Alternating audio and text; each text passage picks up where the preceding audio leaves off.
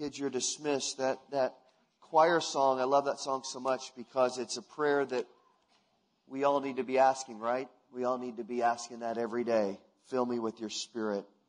And everything in our lives would be so different if the Spirit had absolute full control of everything. Let me say that again because you might be distracted. Everything in our lives would be so different if the Spirit had control of everything.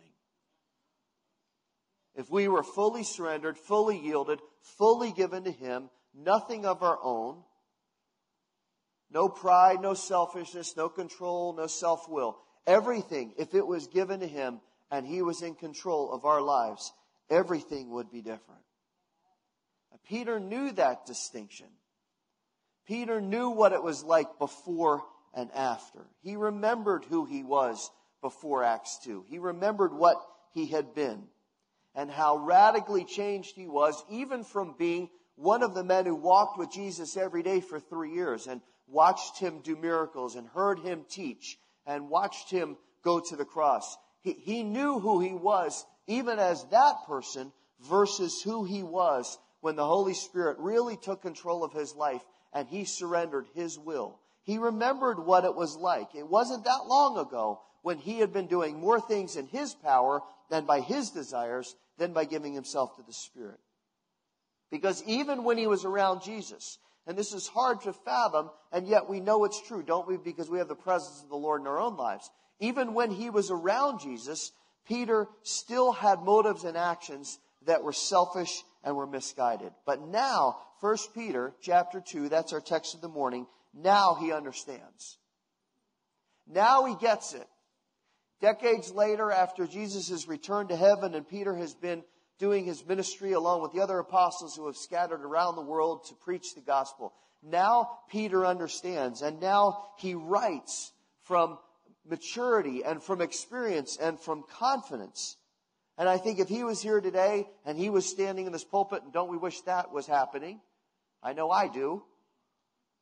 Imagine if Peter walked in this morning. What do you think he would tell us? What do you think his message would be for us? I don't think it would be far from this, and I don't think it would be far from what the choir sang. I think he would say, Church, church, the Spirit of God needs your life. I think he would say, Church, understand who you are. Understand what God has done for you. Understand how he has changed you. And walk with him. You know, when the Lord led us into this building a few months ago, I was so grateful that Anthony D'Elia caught the vision for putting this beautiful stone all along the front of the sanctuary. And he and his family were so gracious and so generous to give the time and materials to, to install that. And of all the things in this building, that's my favorite part. I love the stone. And every time I walk in here, I just am so grateful to the Lord for what He's done. And as I look at the stonework, and I don't know if you've ever come and looked at it really closely, but you can see the skill of the craftsman who took kind of unattractive red paneling, and if you want to see what that looks like, it's on the side of the stairs. But he took unattractive red paneling and he made it this, this masterpiece. He made it this beautiful, exemplary picture of, of craftsmanship. Now that really is a great illustration for our text this morning, and it's 1 Peter chapter 2, verses 1 to 12. If you're not there yet, please turn there.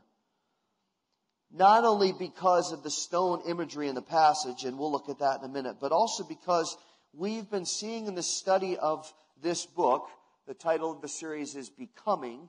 We've talked about becoming disciples who quickly are growing into maturity in our faith and in our walk not stagnating, not staying in the same place, not one year to the next. There's really no contrast, but, but quickly moving into maturity.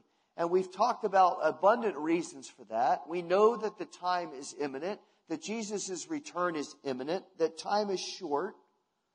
The Bible says we can't neglect so great a salvation. We've got an amazing salvation that God has brought into our lives. And people need to know about it. And the Spirit is strongly urging us now to get to work. Not only in terms of reaching people for Christ, but to make sure that the old life that used to mark us no longer has any place. that it doesn't have any presence in our lives, and that we're walking in holiness. And that's what we studied, if you remember, and you can glance back at it. That's what we studied all throughout chapter one. This call to conduct ourselves with fear because we're redeemed by the precious blood of Christ. And he tells us that should spur us to purify ourselves into holiness and in obedience to what the Lord has told us to do. And then we saw that, that the great evidence of this is that we sincerely and fervently love each other. Now, Peter finishes those thoughts from chapter 1 here in verses 1 to 3 of chapter 2. Remember, as he wrote, there are no chapter divisions. He didn't say, well, chapter 2, verse 1, I'll begin with therefore. No, he just wrote this. This was a letter to believers who were scattered throughout Cappadocia and Asia Minor. So he writes them and tries to encourage them and spur them forward. So as he kind of transitions his thoughts here between holiness and love in chapter 1 into chapter 2, this first section, and I don't know how it's divided in your Bible, but I've got the three verses that are separate. This section is kind of both the conclusion to the last section and a transition into the next text. And this is a very interesting text. Kind of functions like bookends. Verses 1 to 3 and verses 11 and 12 are the bookends. They're the practical application. There's where he says, because of all that's going on, this believer is how we're supposed to live. And then right in the middle of that um, kind of bookend of application, he says, I want to bring you back to the reference of prophecy from Isaiah and this powerful reminder of what has happened to us. Think about what's happened to you. Maybe you've been saved so long that it's that, that, that you don't really feel the difference between who you are. I got saved at nine, so so the, the past life I, I can't, you know, I wasn't like a, a truant when I was six. You know, I, there's there's only so much past life there. Some of you have gotten saved later in life. Some of you in the last few years. You know that distinction between the past and the present. So just so we all get it, right here in the middle, we'll study it in a minute. Peter says, look at what's happened to us. Look at what God has done. Let's start. Chapter 2, verse 1. Let's look at this first section of application. Therefore, putting aside all malice and all deceit, hypocrisy and envy and all slander, like newborn babies, long for the pure milk of the word so that by it you may grow in respect to salvation, if you have tasted the kindness of the Lord. Now, we've just been shown and called to love each other as an act of fear fear of not offending the Lord, fear, fear of not displeasing the Lord, who's bought us from sin, who's declared us as his own. So, so now look at the first thing that he says. He's come out of saying, walk in holiness, love each other, fervently, and sincerely. Now, let's see how we do this. And that's verses 1 to 3. And I want you to notice that the first statement of application that the Spirit makes, and I want you to see where the focus of that application lies, because verses 1 to 3 are all about personal relationships. And especially how we talk to each other. Not whether we do the dishes, not whether we clean up, not whether we volunteer to help each other out, not whether we uh, take somebody dinner when they're sick. Those are all wonderful things. But he says, here's the real measure of whether you fervently and sincerely love each other. It's, it's how you talk to each other. It's what you say to each other and why you say it. How many you know there's more uh, damage done by that than by anything else in our relationships? How we talk, what we say, what we communicate. Not, not taking out the trash or not paying the bills. That, listen, that stuff is petty compared to this. And think how many times the Lord has been grieved in churches by criticism and by gossip and by cutting remarks. Far more than what music was played or did the pastor speak too long or is the coffee Starbucks or not. Think about the things that we major on. Well, I don't know, the music, I didn't really like that song, and, and, and that guy spoke for forever. I, I was so bored, and, and they gave me this crummy coffee. But, you know, think of how churches promote themselves. We have Starbucks, and, and, and we're an hour long, and dress in, you know, your bathing suit. We don't care. Just, just whatever. Imagine if a church says, when we talk to each other, we talk in love.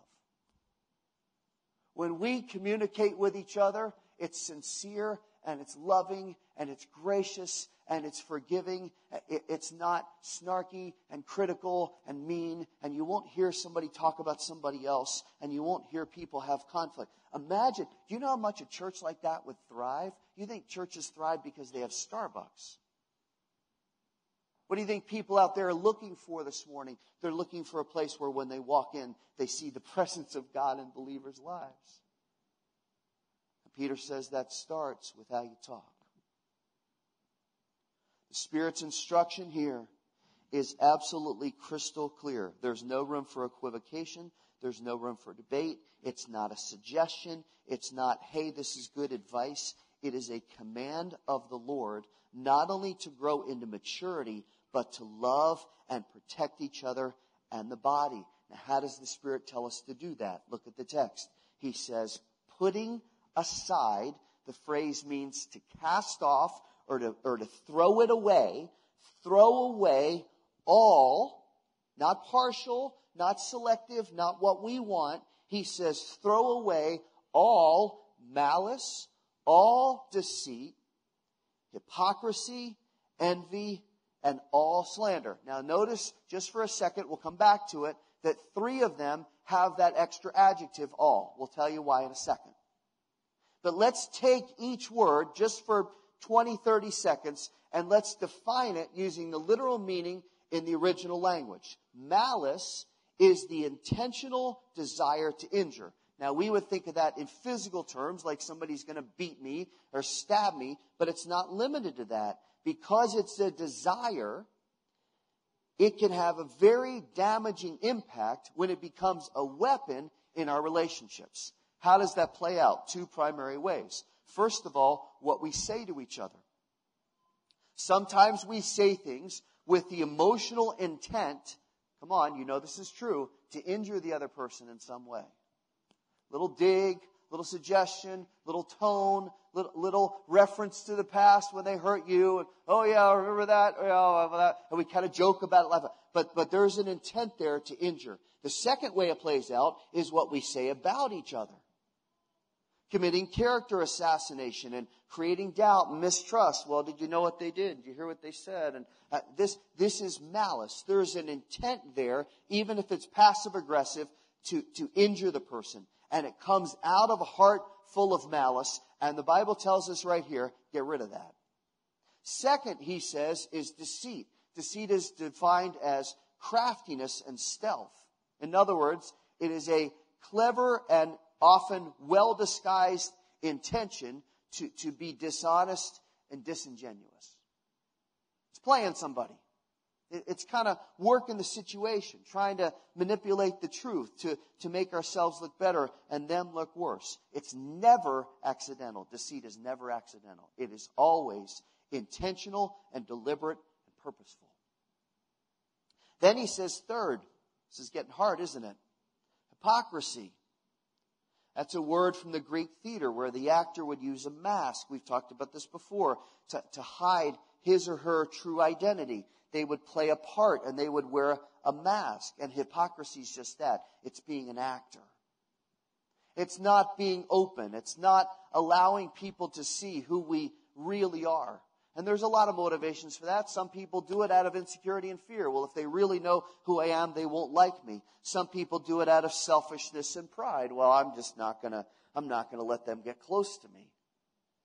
Some people do it because they want to gain advantage, so they use deception and play a part and act a certain way so people will think that they're actually friendly when they're really not, that they're sincere when they're really not. And the worst expression of that is when we act like we really care about somebody.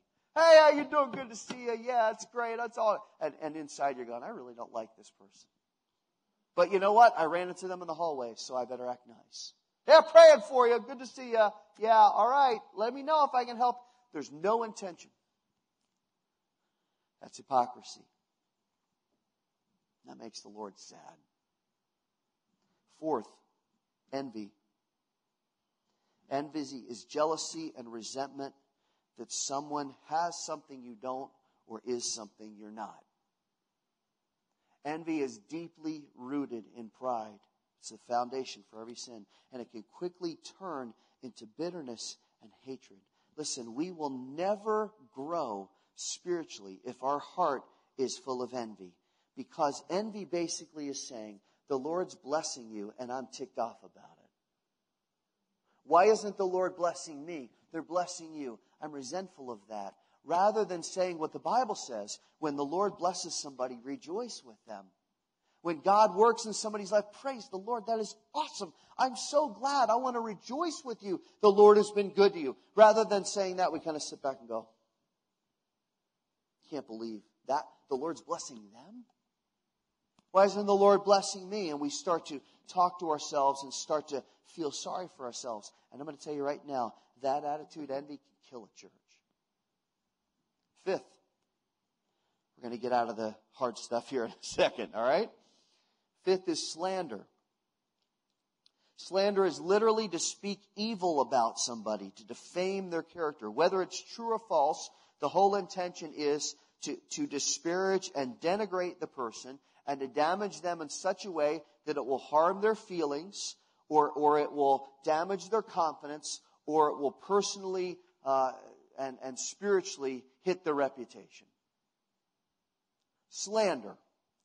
Now, that's why when you look at these again, three of these have the word all next to them. Why is that? I asked myself that as I was studying. Why do three have all and two don't? Well, when you look at each one, you realize that the three that have all next to them are the ones that hurt the other person worse than they hurt you. They're designed to do that, and the devil uses them to do that. Hypocrisy and envy, while they can do damage, they really hurt you, they hurt me, rather than the other person. They, they hinder our reputation, they damage us in terms of our spiritual maturity. They're, they're more us centered. But when we practice the, the other three, malice and deceit and slander, those are things that are going to hurt somebody else. So he says, completely get rid of them. Put them aside. That's, that's not casual or temporary, like, well, I have this piece of paper and I'll put it over there later and I'll come back to it. It might have some use.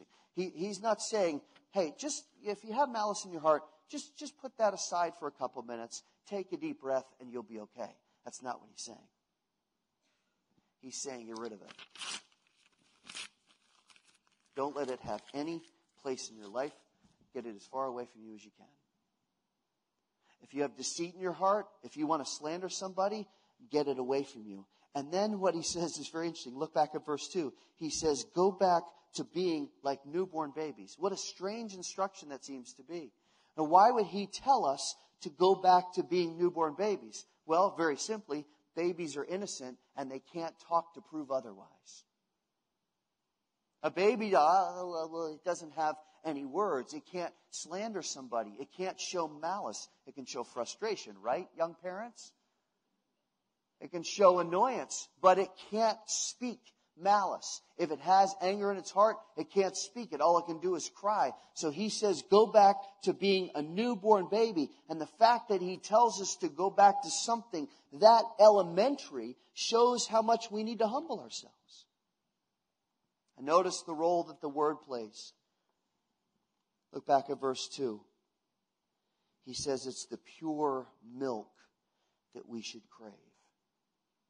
God's word is what nourishes us and strengthens us and keeps us from pulling these five actions back out into our behavior when we fill our mind with what is pure and what is true and what is holy and what is edifying, as Paul talks about in Philippians 4. When we fill our minds with those things, listen now, these behaviors in verses 1 to 3 will seem outrageous and disgusting if your heart and my heart is full of the Word and full of what is true and full of what is pure and full of what is holy and pure, full of what is of good report and full of what is edifying, when, when, when that malice, when the devil comes along and says, you need to be angry that the Lord's blessing them, we'll say, how can I do that? God's been faithful to me. God's blessed me. God's helped me. Great is his faithfulness. How would I think evil of my brother or sister? Why would I say anything that would harm them? That's my brother or sister in Christ. We're one together. God has redeemed us. See, those actions will become awful to us because our heart is full of it. And then when we hear it among the body, we'll say, uh uh uh, you're not doing that. You're not doing that. And then look at the beautiful rationale that he gives. Put aside all malice and deceit and hypocrisy and envy and all slander like newborn babies. Long for the pure milk of the world, so that by it, by the word, you may grow in respect to salvation. Now, as I studied that, I thought that's an odd choice of words. Why doesn't he say that you would grow in respect to, to maturity? Or that you would grow in respect to sanctification, become more holy, that you would grow in respect to the health of your relationships. Why does he use the word salvation? And I thought A.W. Pink, who's a great scholar, if you've ever read A.W. Pink, you know how deep he was. What a great theologian. A.W. Pink explained it this way it's to live in the reality that we're saved from the penalty, power, presence, and most importantly, the pleasure of sin. the the penalty and the power, we know that. Christ delivered us from the penalty and the power of sin. It no longer controls us. Then he cures us from the presence of sin by the presence of the Holy Spirit. But here's where we struggle. We still like to sin. It's still enjoyable to us. We still find some weird pleasure with sinning. And he says, that's what God wants you to grow in respect to. He wants you to grow in respect to not loving sin anymore so that you won't practice sin because you've been delivered from sin. And Peter says, here's how you remember. Look at verse 3. You've tasted of the kindness of the Lord. In other words, if God is willing to forgive you and erase your sins and my sins forever and do what we're going to study in a moment in verses 4 to 10, he says, get rid of the garbage. Cast it off and hunger for the Word of God. Go back for a second. Look at what he's saying here in verse 3. You've tasted the kindness of the Lord. Kindness of the Lord. How has the Lord been kind to you? Come on, stop and think about that for a minute.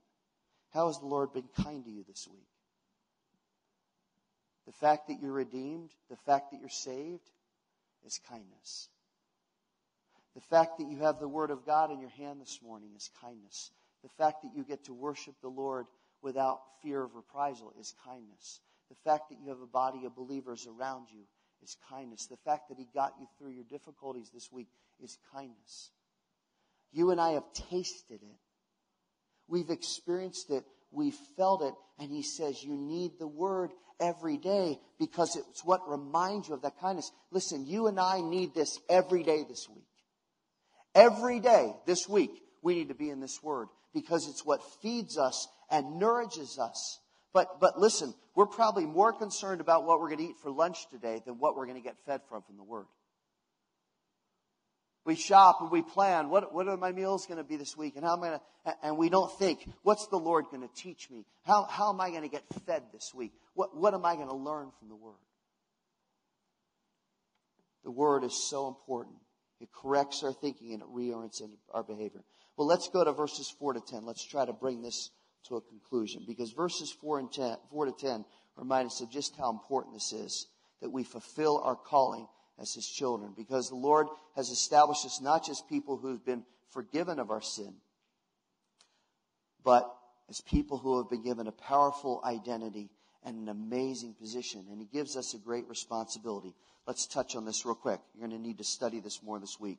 Coming to him as to a living stone which has been rejected by men, but as choice and precious in the sight of God. You also, as living stones, are being built up as a spiritual house for a holy priesthood to offer up spiritual sacrifices acceptable to God through Jesus Christ. For this is contained in Scripture. Behold, I lay in Zion a choice stone, a precious cornerstone, and he who believes in him will not be disappointed. This precious value then is for you who believe, but for those who disbelieve. The stone which the builders rejected, this became the very cornerstone, and a stone of stumbling and a rock of offense. For they stumble because they're disobedient to the word, and to this doom they were also appointed. But you are a chosen race, a royal priesthood, a holy nation, a people for God's own possession, so that you may proclaim the excellencies of him who's called you out of darkness into his marvelous light. For you were not once not a people, but now you're the people of God. But you have you had not received mercy, but now you've received mercy. Let's take this apart real quick because this is something you're going to need to study this week. There's so much here that, that we're just going to scratch the surface of it because it's a deep passage. So take some time to study these verses this week. And I want you to notice all the ways that were described.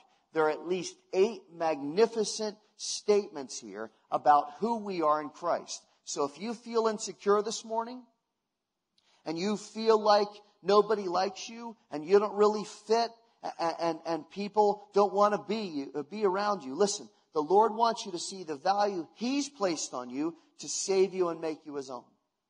If you feel weak in your faith and you feel distant from the Lord, He wants to show you the extent to which He's gone to completely transform your life. If you're, if you're falling for the enemy's deception, that as believers you can just take from the Lord without a responsibility to sacrifice and be holy and be set apart from the world, then the Lord wants to clarify your calling again and show a contrast between the old life and the new life. And if you're here this morning and you think all of this is nonsense, and the world's way is better than the Lord's way, He wants to show you this morning that man's thinking is futile and His mercy is great. But I'm going to tell you right now, all of this centers on one fact. It all centers on Jesus Christ. His name is only used once, but he's referred to ten different times, and he's called by Peter the precious cornerstone. That's a reference to Isaiah 28, the precious cornerstone that was rejected. He is the only way of salvation. As believers, he's our identity and our hope and our confidence, and our salvation is based on whether we admit that we are full of sin and cannot save ourselves, and that he took those sins on himself and sacrificed them on the cross and defeated them. And as the prophet said, and Peter reiterates here in verse 6, he who believes on him will never be disappointed. I don't know about you, but I've never been disappointed by the Lord. People have let me down.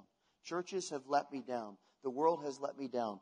But Jesus has never, ever, ever disappointed me. Ever.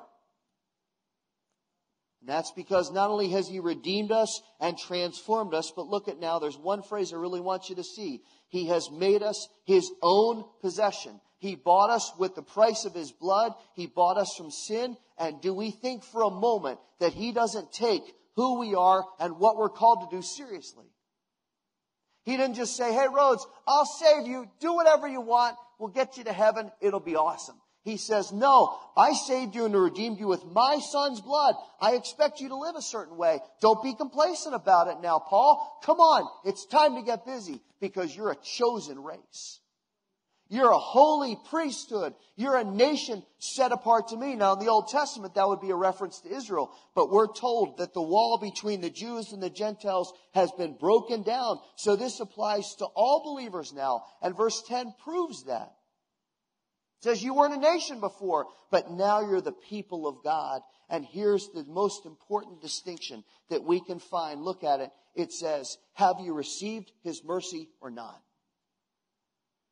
That's the defining question for every person in this room this morning. Have you received his mercy or not? Because here's how mankind views Jesus Christ. Jesus Christ is a problem to mankind. And it says in verses 7 to 8 that, that he was like, mankind's like the foreman on a job site and it picked up this stone, Jesus, and it said, I don't want that.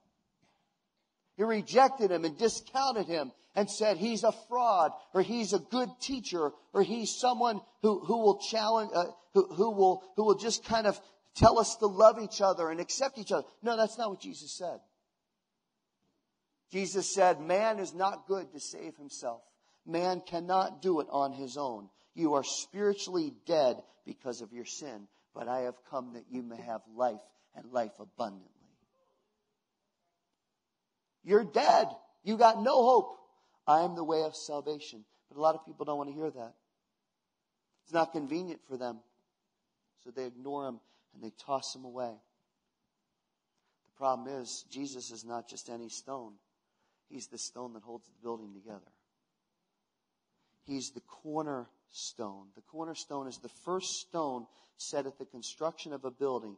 All the other stones are in reference to that stone. So spiritually, here's what that means. It means that everything in our lives is held up against the perfect standard of Jesus Christ. And without Him, we will stumble and fall and die because we are short of the holiness of God. But Jesus says, I have come to be the cornerstone so that you can align your life against me and trust me, and I will become the strength and the foundation and the source of your faith. And that's where the mercy of God is so spectacular. The sacrifice that Christ made for us. Look at the text. Brought us from darkness into light, and his mercy delivers us from the penalty of sin and death and gives us eternal life. And now he says to us, You're not dead anymore, you're living stones. You are living stones. You're the proof that God has transferred you from death into life. And the church, this is a spiritual building. The foundation is Christ. If we ever make Christ not the foundation of this church, we will shut the doors and go home. Jesus Christ is the center of this church. He gets all praise and all glory. We're saved by Him. We study His Word and we live by His power because He's redeemed us and empowered us and He secured us forever as God's children. Everybody say amen to that. Come on. That's good stuff. He is the foundation of this. And He says, I didn't just save you now. I declared you a holy priesthood.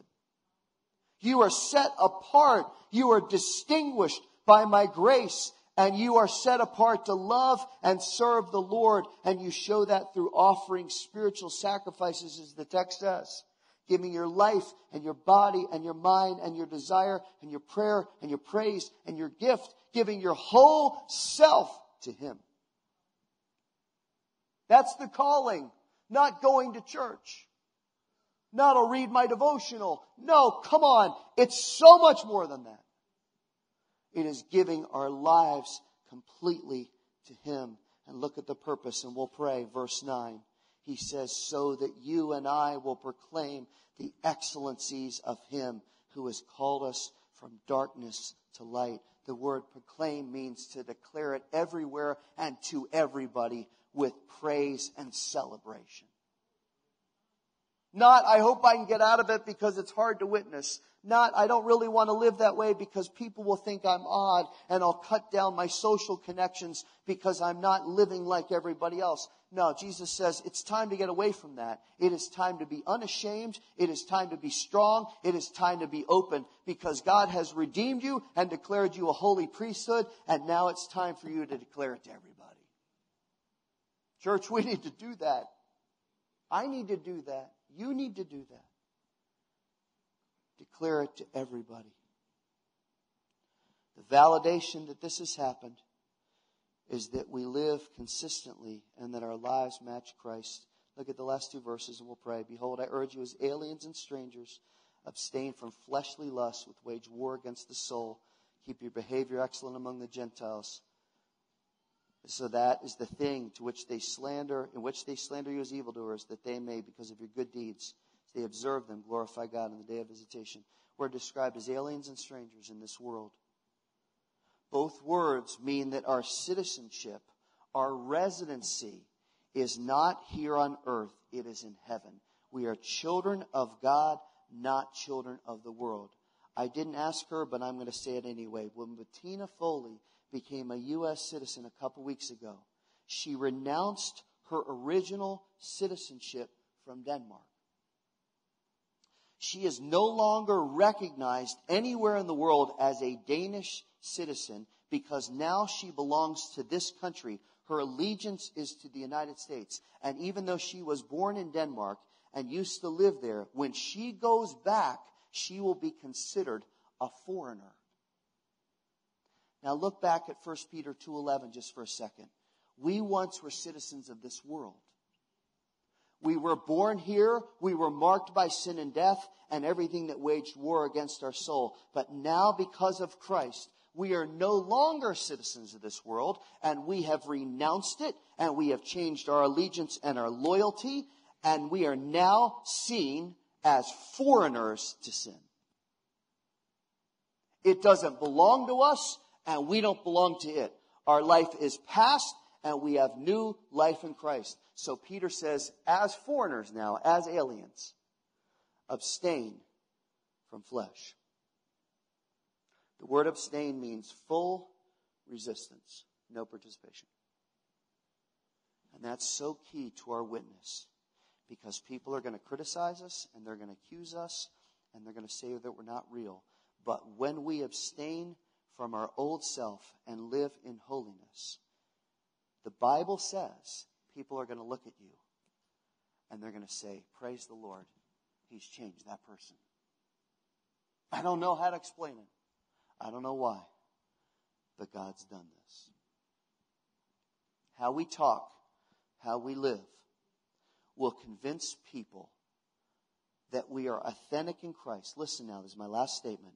How we talk and how we live will convince people that the work of Christ is authentic far more than conformity. Being like the world will never convince them that Christ is real. Being like Christ will convince them that this is true. You are living stones, holy, self sacrificial, joyfully proclaiming that the mercy of God has changed your life. What a great calling that is, isn't it? Aren't you so glad? Let's pray together. Lord, we thank you for what you have done. We pray now that you would do a fresh work in our midst, Lord, that you would empower us and strengthen us for what is ahead. The world is getting darker. Your return is any day. And you have saved us and declared us to be a holy nation, a royal priesthood, people who are your own, your own possession. What a statement that is, Lord. Now we pray as we leave this morning that you'd empower us to live that way. Lord, strengthen us, give us courage, give us confidence that we can walk according to your word and according to your will. And Lord, may your Holy Spirit strengthen us for the days ahead.